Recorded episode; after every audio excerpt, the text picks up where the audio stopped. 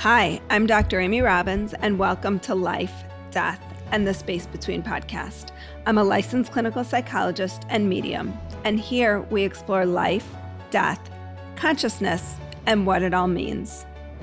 Sylvia True was born in England to parents who were refugees from Germany. She moved to the US when she was five.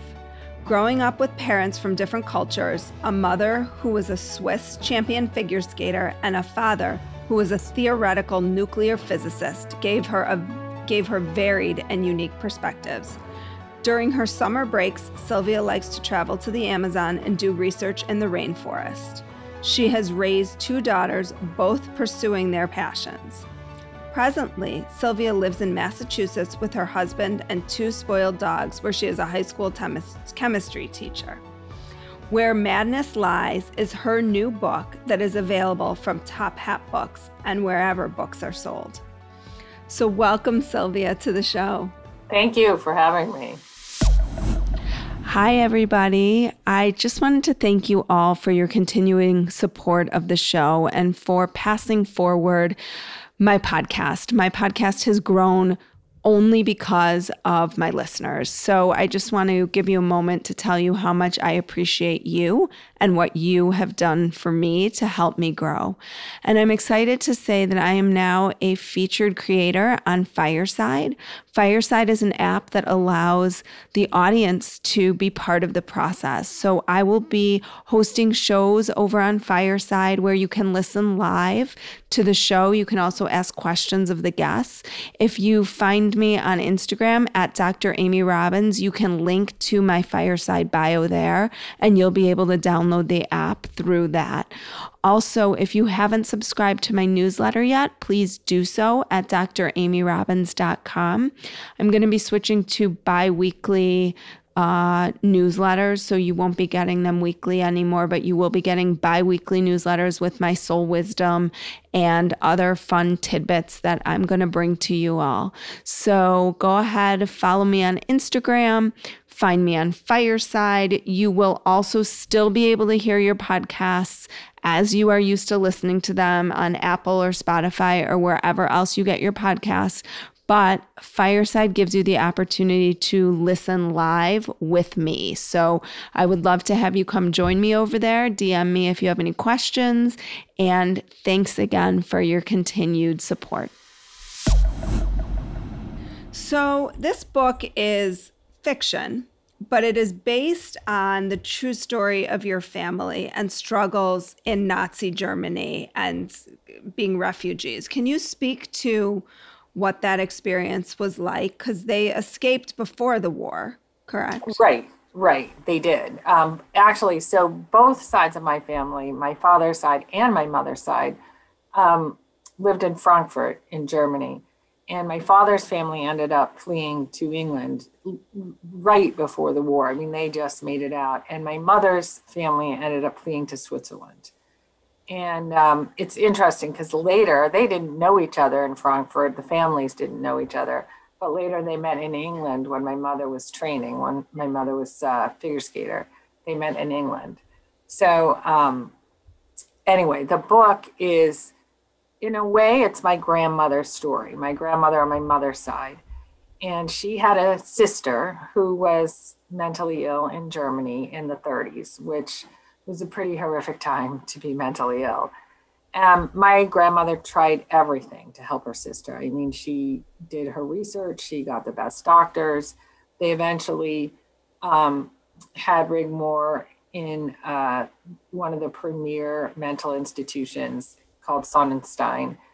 And unfortunately, because of some of the, the Nazis' decrees at that time, she was sterilized. So in 1933, the Nazis came up with their sterilization law, and all sorts of people were sterilized. Um, you know, it could be for alcoholism. There's even for idleness, for feeble mindedness, for blindness, deafness, any kind of mental illness. And then, of course, that led to their euthanasia program. So my grandmother left Germany um, with my mother but she lost everything really i mean she lost her social standing she lost her husband stayed in germany for a variety of reasons and um, I think then she just closed that part of her life off. I mean, she compartmentalized it. And then she she basically became kind of controlling and rigid and which makes sense to me because there was so much she couldn't control in Germany and so much tragedy and so much that went wrong that she sort of tried to control all the little things. I mean, her clocks in her house had to go off at exactly the same time every day. You know, she became sort of a perfectionist of the little things. And then much later, um, I also struggled with mental illness, mostly depression. And but I didn't know it until I ended up in a mental hospital. I just thought I was weak and you know, my family would tell me to pull up my socks and not be so oversensitive and and I, I was barely hanging on. I um was felt like I was on a tightrope all the time. I couldn't drive anymore. You know, I had panic attacks if I went to the grocery store. And I thought this was like mid 24 ish, 25. Um, I was like, well, I don't, I just, I, you know, I felt weak and incapable of almost anything. And I thought, well, I know what I'll do to fix this. I'll, I'll have a baby, which probably wasn't the best idea, but was the greatest gift, right? So I had a baby um, the postpartum depression then hit on top of the regular depression, and I ended up in a mental hospital. And when I was in a mental hospital, I mean, all the doctors, one of the things I'm sure you know, they asked, Is there any mental illness in your family? And I was like, No, absolutely not. My family's perfect. Um, there was, there's nothing. It's me. I'm the weakling. And what happened during that time is my grandmother and my mother um, came to help me. Initially, they couldn't talk to me at all. They were so terrified that I was in a mental hospital because of what had happened to my grandmother's sister. But that was a big secret. Nobody knew that. Mm-hmm. I certainly didn't know that. But eventually they did reveal it. And for me, that was that was a huge turning point. You know, I wasn't alone. I wasn't, you know, some like just I don't know. I don't even know what the word is, but I, I, you know, I wasn't alone. I felt like, yeah, I I am part of this family. And then it became clear that, you know, there was there's depression that runs in the family, and certainly Rigmore, that was my grandmother's sister's name, suffered from that. Anyway, that was a, a sort of a long answer to your question. well, um, you know, it's interesting because I think my curiosity is like how do you think because you described was it your mom or your grandma that was like really rigid about the clocks and my grandmother your grandmother okay so i think that my and and really the she's the central character in the book and you know because of what happened to her in germany then she sort of closed down you know, put away all, I mean, that was not talked about, just absolutely never talked about. It wouldn't have been talked about unless I, unless I went into a, a hospital. I mean, it, it, you know, that secret would have died with them. Mm-hmm. But, you know, I think in order to help me, and I think it was very painful, obviously, for my grandmother to, um, to reveal this and to have to, you know, go back and look at the past and, you know, sort of relive how painful it was. But she did it in order to help me. And it really brought the whole family into the light. It was, you know, and I'm sure you've seen this and heard this, you know, sometimes when a, one family member ends up in a mental hospital, you know, the whole family sort of, if they're willing to, you know, they they end up discussing what happened and they end up like sort of growing and actually being able to love in a you know in a more genuine less fearful way. Yeah i mean i think when people can come together in that way and open up and you know a lot of times in a family one person ends up being like a container for everybody else's right. you know all of their unprocessed right stuff. exactly. Right. And so that's sort of what i was wondering is you know and i often wonder this with um, particularly I think families who've experienced you know intergenerational trauma right. is how much is you know you have this predisposition right? Her sister right. suffered from depression. And you're raised in an environment where there's secrets and there's there's had to be you know i'm sure your grandma suffered from tremendous grief right. um, and depression after Right. maybe not clinical, but certainly I would imagine she was grieving and and just a lot of unprocessed stuff and how we energetically pick up on that whether it's outwardly them sharing with us whether it's the genetic piece or whether we just know it in our dna that that is part of our story um, and how that changes and and can change the chemistry in your brain but it like there's so many components to it so how do Right. you see it So I do think children are real barometers of sort of the climate of the family, right? I mean, they, you know, I didn't know any of the details or what was going on, but certainly I picked up on the fear and the secrecy and absolutely picked up on the shame. And I think from, you know, I mean, you talk about, yes, certainly there are genetic things that are passed down. And I do think that in my family, there was, you know, there was a predisposition for genetic depression. But I think even more importantly, sometimes we overlook that things such as fear and shame get passed down. And sometimes those are the actually the more dangerous things that get passed on. And, you know, children children know that they sense that there's something wrong and they you know it's worse when they it's a secret because they're sensing all this stuff and it doesn't make sense because nothing's being talked about you know and i remember in this was even later when i was in college and i had this chemistry professor and he was a wonderful man and you know i did well in chemistry and you know i remember one test in particular you know i i finished really quickly and he was like well how do you think you did? And i was like well i probably failed right? And i didn't i got them all right. And so he suggested i seek counseling because he clearly saw that you know there was something with my self-esteem. And i went home to my mother and who was pretty you know seemed pretty open and generous and you know, willing to listen to, to everything. And I said, you know, this chemistry teacher suggested I seek a counselor. And she, she's very unlike her. She slammed the door on my face and was like, no, no child of mine shall ever see someone like that. So she knew, she knew a little. She didn't know all the details, but she knew that um, my great aunt had been basically murdered by the Nazis you know, pre World War II. And, you know, mental illness was terrifying. You know, it, it sort of was equated with death and murder. And, mm-hmm. you know, she was terrified for her children. So, I mean, it was passed down to her. And then when it was passed down to me and my siblings, now I don't know why, like, the others didn't pick it up the way I did.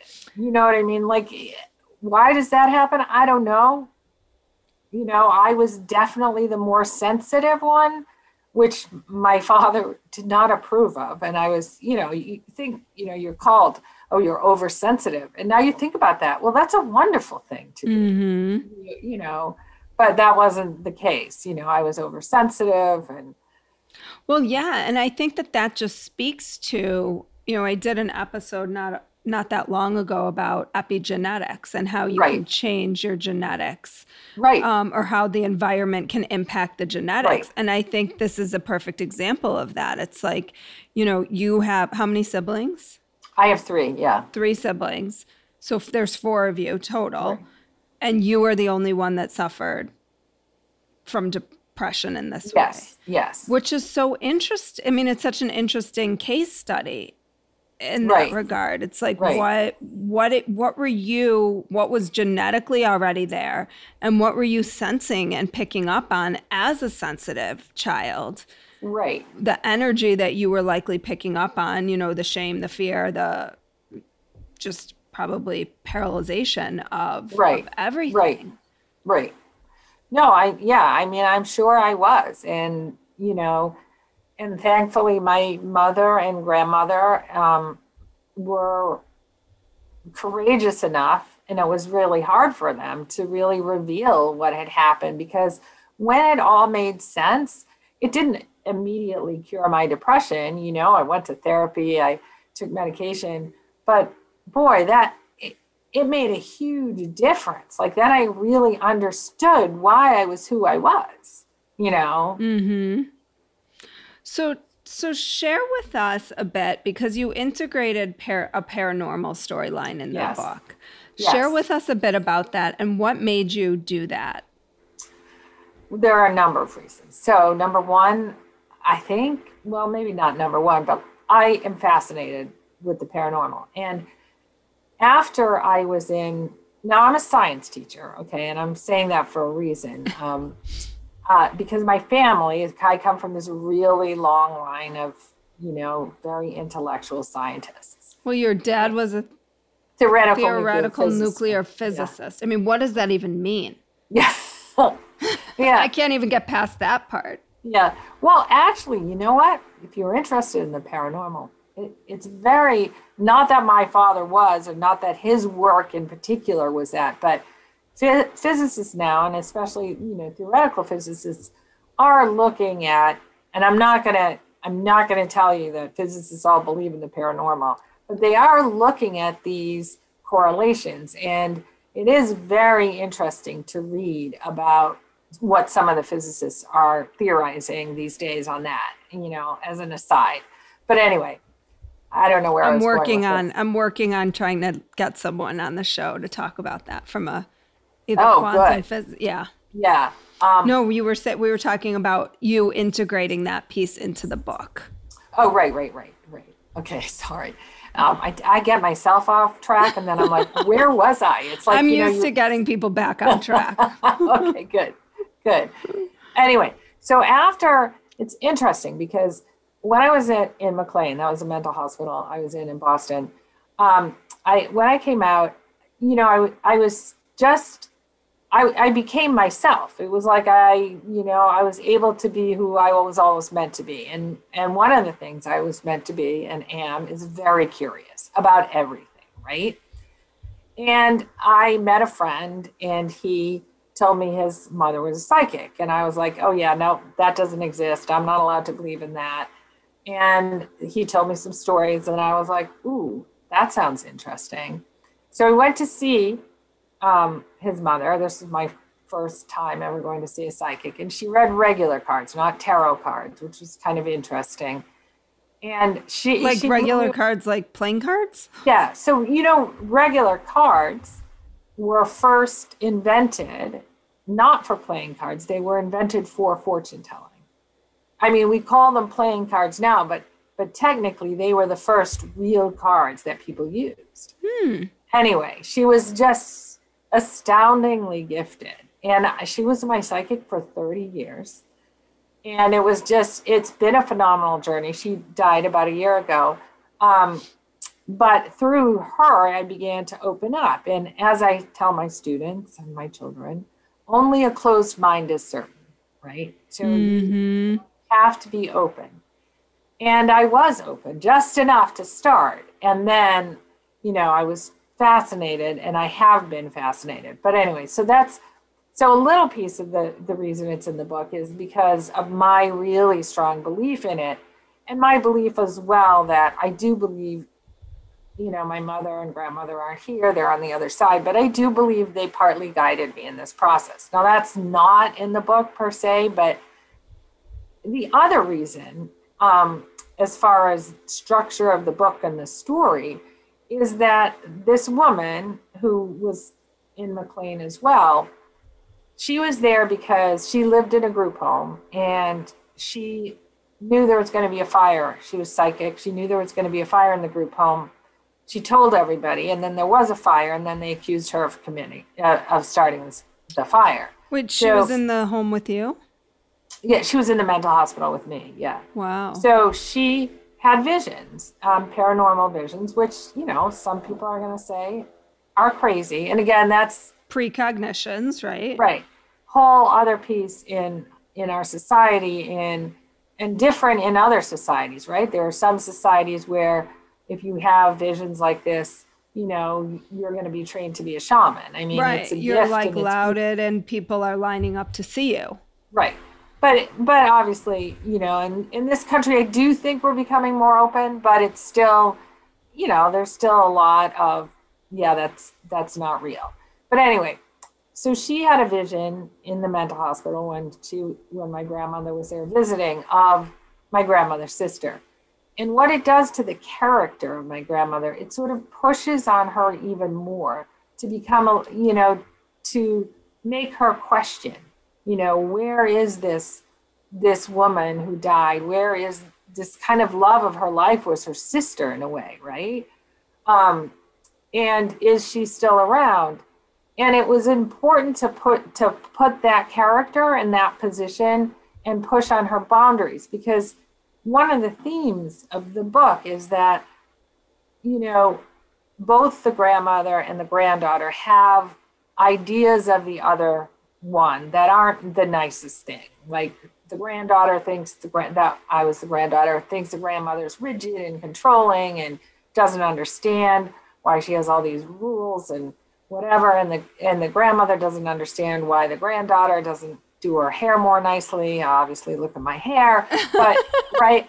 You have so, great curly hair. Right, but the the point being it, that you have to really listen to the other and be open to their their experiences, but really understand their fears. And so the whole book really is a trajectory of sorts of openness. And the paranormal piece pushes on those boundaries and sort of makes the grandmother have to be open a little bit open about that too how open she's not going to be open like me about it maybe but you know those those are the things that i think are important to question. Again you know going back to only a closed mind is certain. You know we've got to push those boundaries. We've got to understand each other. We have to you know be open to the experiences of others. Well, and I'm just thinking, what was it like for you to be in the hospital with this woman who had this vision of or experience with your grandmother um, and her sister? And like, how did that get handled by the staff? You know, I oh, think it's it's so um it's so disconcerting in some ways to hear like that you'll just dismiss i mean that's her reality and i understand that there is a thin line between reality and psychosis sometimes. I mean i've right, sat with right. people who have severe schizophrenia and you can get pulled into those delusions really quickly. I mean because they're so real to the person that they're right, sometimes not always but their way of expressing it is is is so real and that's their reality but in right. this case this this i mean it she knew things that she could right. not have known right so right in this particular case and and i'm glad you brought that up because you know believe me i i don't think you know people who have psychosis from schizophrenia is is not the same as having like messages or whatever from Mm-mm. the other side Mm-mm. but this woman I don't know. I she was just dismissed. I mean, she wasn't I don't know, there was something about her and I she didn't come off as particularly bright. And I think that so then she was more even more easily dismissed. Oh, mm. she's just like, you know, I mean, and, and that's so sad, really, because she was really gifted.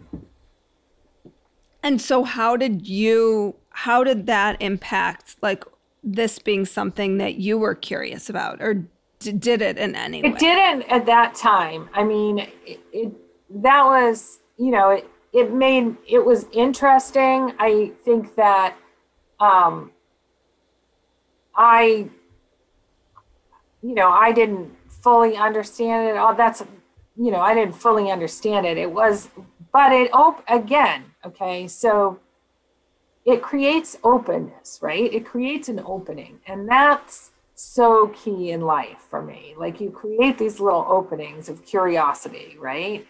And you follow them and you should follow them. You know, I tell my students that all the time. Like be curious. Above all, be curious. I love that. So that when I did get out of McLean, I was ready to begin to seek these experiences. And um I've had like fascinating experiences, both with, you know, psychics and mediums and frauds, which in many ways is really fascinating as well because I mean, to me, the frauds have like sort of legitimized some of the real people. The the what? What is the frauds? Sorry, frauds. So I've also oh had frauds, frauds. I'm, I'm, like, is she saying frogs? Yeah, no, I realized that, right the fraud. So I've had some pretty interesting experiences with frauds, and I think that has legitimized some of the people who are really gifted. Mm-hmm. So did in some of your readings has your grandmother and um, aunt, great, great aunt, aunt, have they right. come through? And what could do you feel comfortable sharing some of what they have shared? Um, so I they haven't. There, my mother comes through much more often and okay. is is more specific. I mean, my grandmother comes through sort of as a, a figure that's standing near my mother. Um, I yeah, I'm comfortable sharing all my stories because that's who I am. Like I realized, you know, I don't know when, I don't know, it wasn't long ago. I'm like, so what's been the path of my life? It's been one of openness because of the secrecy I grew up in, right? Mm-hmm. So I sort of, and I know I, I realize I'm getting a little off track here, but I, more importantly than anything, I wanted to make sure that I raised my daughter, in, my daughters, um, in a home where they were comfortable with openness, vulnerability. And both my daughters have suffered from, at varying degrees, from some depression and anxiety. And there's no shame, there was no shame for them. And I remember when my eldest daughter was um, beginning to show signs around 14, I mean, I took her to the a therapist, a psychiatrist, and a psychic, right? Like I covered all the bases and I tell that. I tell that to my students because, you know, there's help to be had out there. There's great help. And if the first person doesn't work, it doesn't matter. There'll be other people. There'll be a, a different medication or, you know, there's just so much help and support. You just can't like give up. But anyway, I was going to tell one short story about Sure, my, uh, absolutely. Uh, so this woman, Sophie, who um, read you know, as a psychic, but also had mediumship abilities. I remember when Erica, my oldest daughter, was pregnant with her first child, she had just suffered a miscarriage before her pregnancy. And so she was pretty newly pregnant. She had an ultrasound on New Year's Eve in Boston. I happened to be in Chicago. And the technician said something that Erica didn't understand, and Erica called me totally hysterical. She like she couldn't breathe, she could barely speak. Finally, she said something like the technician said there was like an artery in the baby's head. I was like, that makes no sense, but I was so worried about Erica and about the baby. And um, I got off the phone, and in my family, there are a number of medical doctors, and I could have called the radiologist, but I called the psychic, right? and um, I, I was like, Sophie, you have to help me. And so Sophie read the cards over the phone and she said, the baby's absolutely fine. There's nothing wrong with the baby. She said, but Erica can't have sex for two weeks. I was like, okay, I can't tell my daughter that. Right. I can't say, you know. And Sophie was like, there's nothing wrong with the baby. Something hasn't moved yet. And Erica should not have sex for two weeks. You need to tell her that. And I was like, yeah, I can't do that. Erica saw her doctor a couple days later, and the doctor said the baby was totally fine. What the woman had seen was something called an artifact, which is, you know, because they're sound waves, it's not something that has to do with anything but, you know, a reading of the sound waves. But Erica's placenta hadn't moved yet, it was still low lying. So the doctor said you can definitely have sex, but if you do, chances are you'll spot, and then you'll get his no, you'll get upset, right, and you'll need right. to come in for an ultrasound, which is fine. You can do that. Um, but that Sophie had known everything. You know what I mean? She didn't know it was called the placenta, but you know, all these things happen with her all the time, and it just it fascinates me. I mean before she died, she um, she had significant dementia, but I would still go and visit her all the time. Not for reading so much, just to bring her cake and you know to be there for her. But every time she saw me, she wanted to do a reading. So she could still do a reading even while she had dementia. And their readings, here's the thing about they were so accurate. I didn't even know how accurate they were till after she died, right? And I mean, the things she told me in the readings that have since come true are so crazy. Like, you know, I'm like, how can I not believe in all of this when this has actually happened? You know? Well, and what does that say about our brains when you have dementia and you're still able to tap into this part of yourself? Right. Well, they've I done mean, some really interesting studies with that, looking at, at the brain waves when, like, certain mediums, I know, I, you know, certain mediums, they've studied their, like, brain activity while they're actually doing or in a trance right but i mean state. when you have dementia like that's a new level of of right. Research complete, i feel like. Right right. And i mean my research is only anecdote it's research. It is research. I mean i've collected a ton of data but it's anecdotal. And as is a lot of this research but the interesting thing to me too is there i I love the University of Virginia studies. That, yeah, I don't know. Bruce Greyson. I had him on. Oh, you uh, did? A little, yeah, he's actually, it's February 25th right now, but he's going to be, because this will air probably in May. He is on my March 4th. He has a new book coming out. Oh, he um, does? Yeah, okay. called After. It's phenomenal. It's yes. phenomenal book. Yeah. So, yeah, I mean, I love all the work they're doing there. And they, you know, they have mountains and mountains of research, mm-hmm. I mean, and data that they've collected. And, you know, so it's always shocking to me that people still will be like, wait, you believe in that? I'm like, how can you not? If you do your homework, how can right. you not? Right. Well, Sylvia, this was so interesting. What where can people find you other than in the classroom teaching remote our our students are leaders of tomorrow, right? I mean, right. thank you. It sounds like you're an amazing teacher too, just in how you talk to them about the oh, world and just about everything in it. Everything. Even though I teach chemistry, we talk about everything. It's fun. That's, I love teaching. I'm so lucky, like to have fallen into, you know, God, in high school, into, no less. Like right. I feel like people are just scared of adolescents in general. So right, and they're even so though I funny. have one, right, um, they well, are anyway, fun. I think I have a, a, website and um, at sylviatrue.com, and you can buy the book pretty much anywhere. So Google searches these days are great. I love to hear from people. I, I you know, I'll connect with anybody.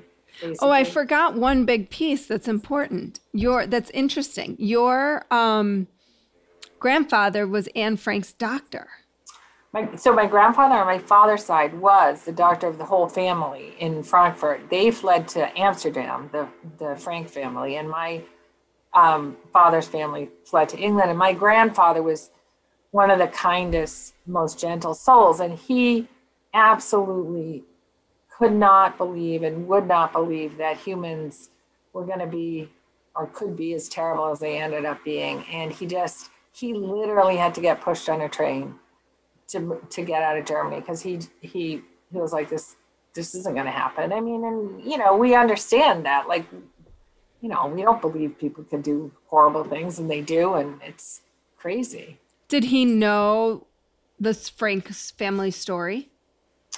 Well, he knew it later. Yeah. Right, I mean, right. yeah. And he was very, it, it affected him greatly. Like he, he would, my father said he died too young because of you know the trauma of the trauma of leaving but also i think just the sadness of it you know of it all. Mm-hmm.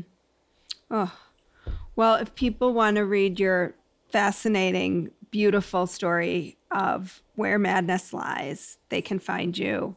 You told us on um, google. They can google you. And i will have all the links also listed in my uh, show notes.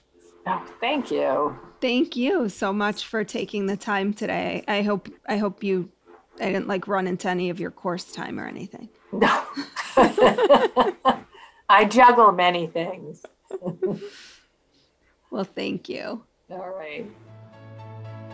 Like what you heard today and want to hear more? Wondering what comes next and what it all means? Head over to Apple Podcast, Spotify, Stitcher, Google Play, or anywhere you get your podcasts and hit subscribe. Also, if you could take a minute to rate and review my podcast, I would really appreciate it. Stay tuned as we continue to explore life, death, and the space between.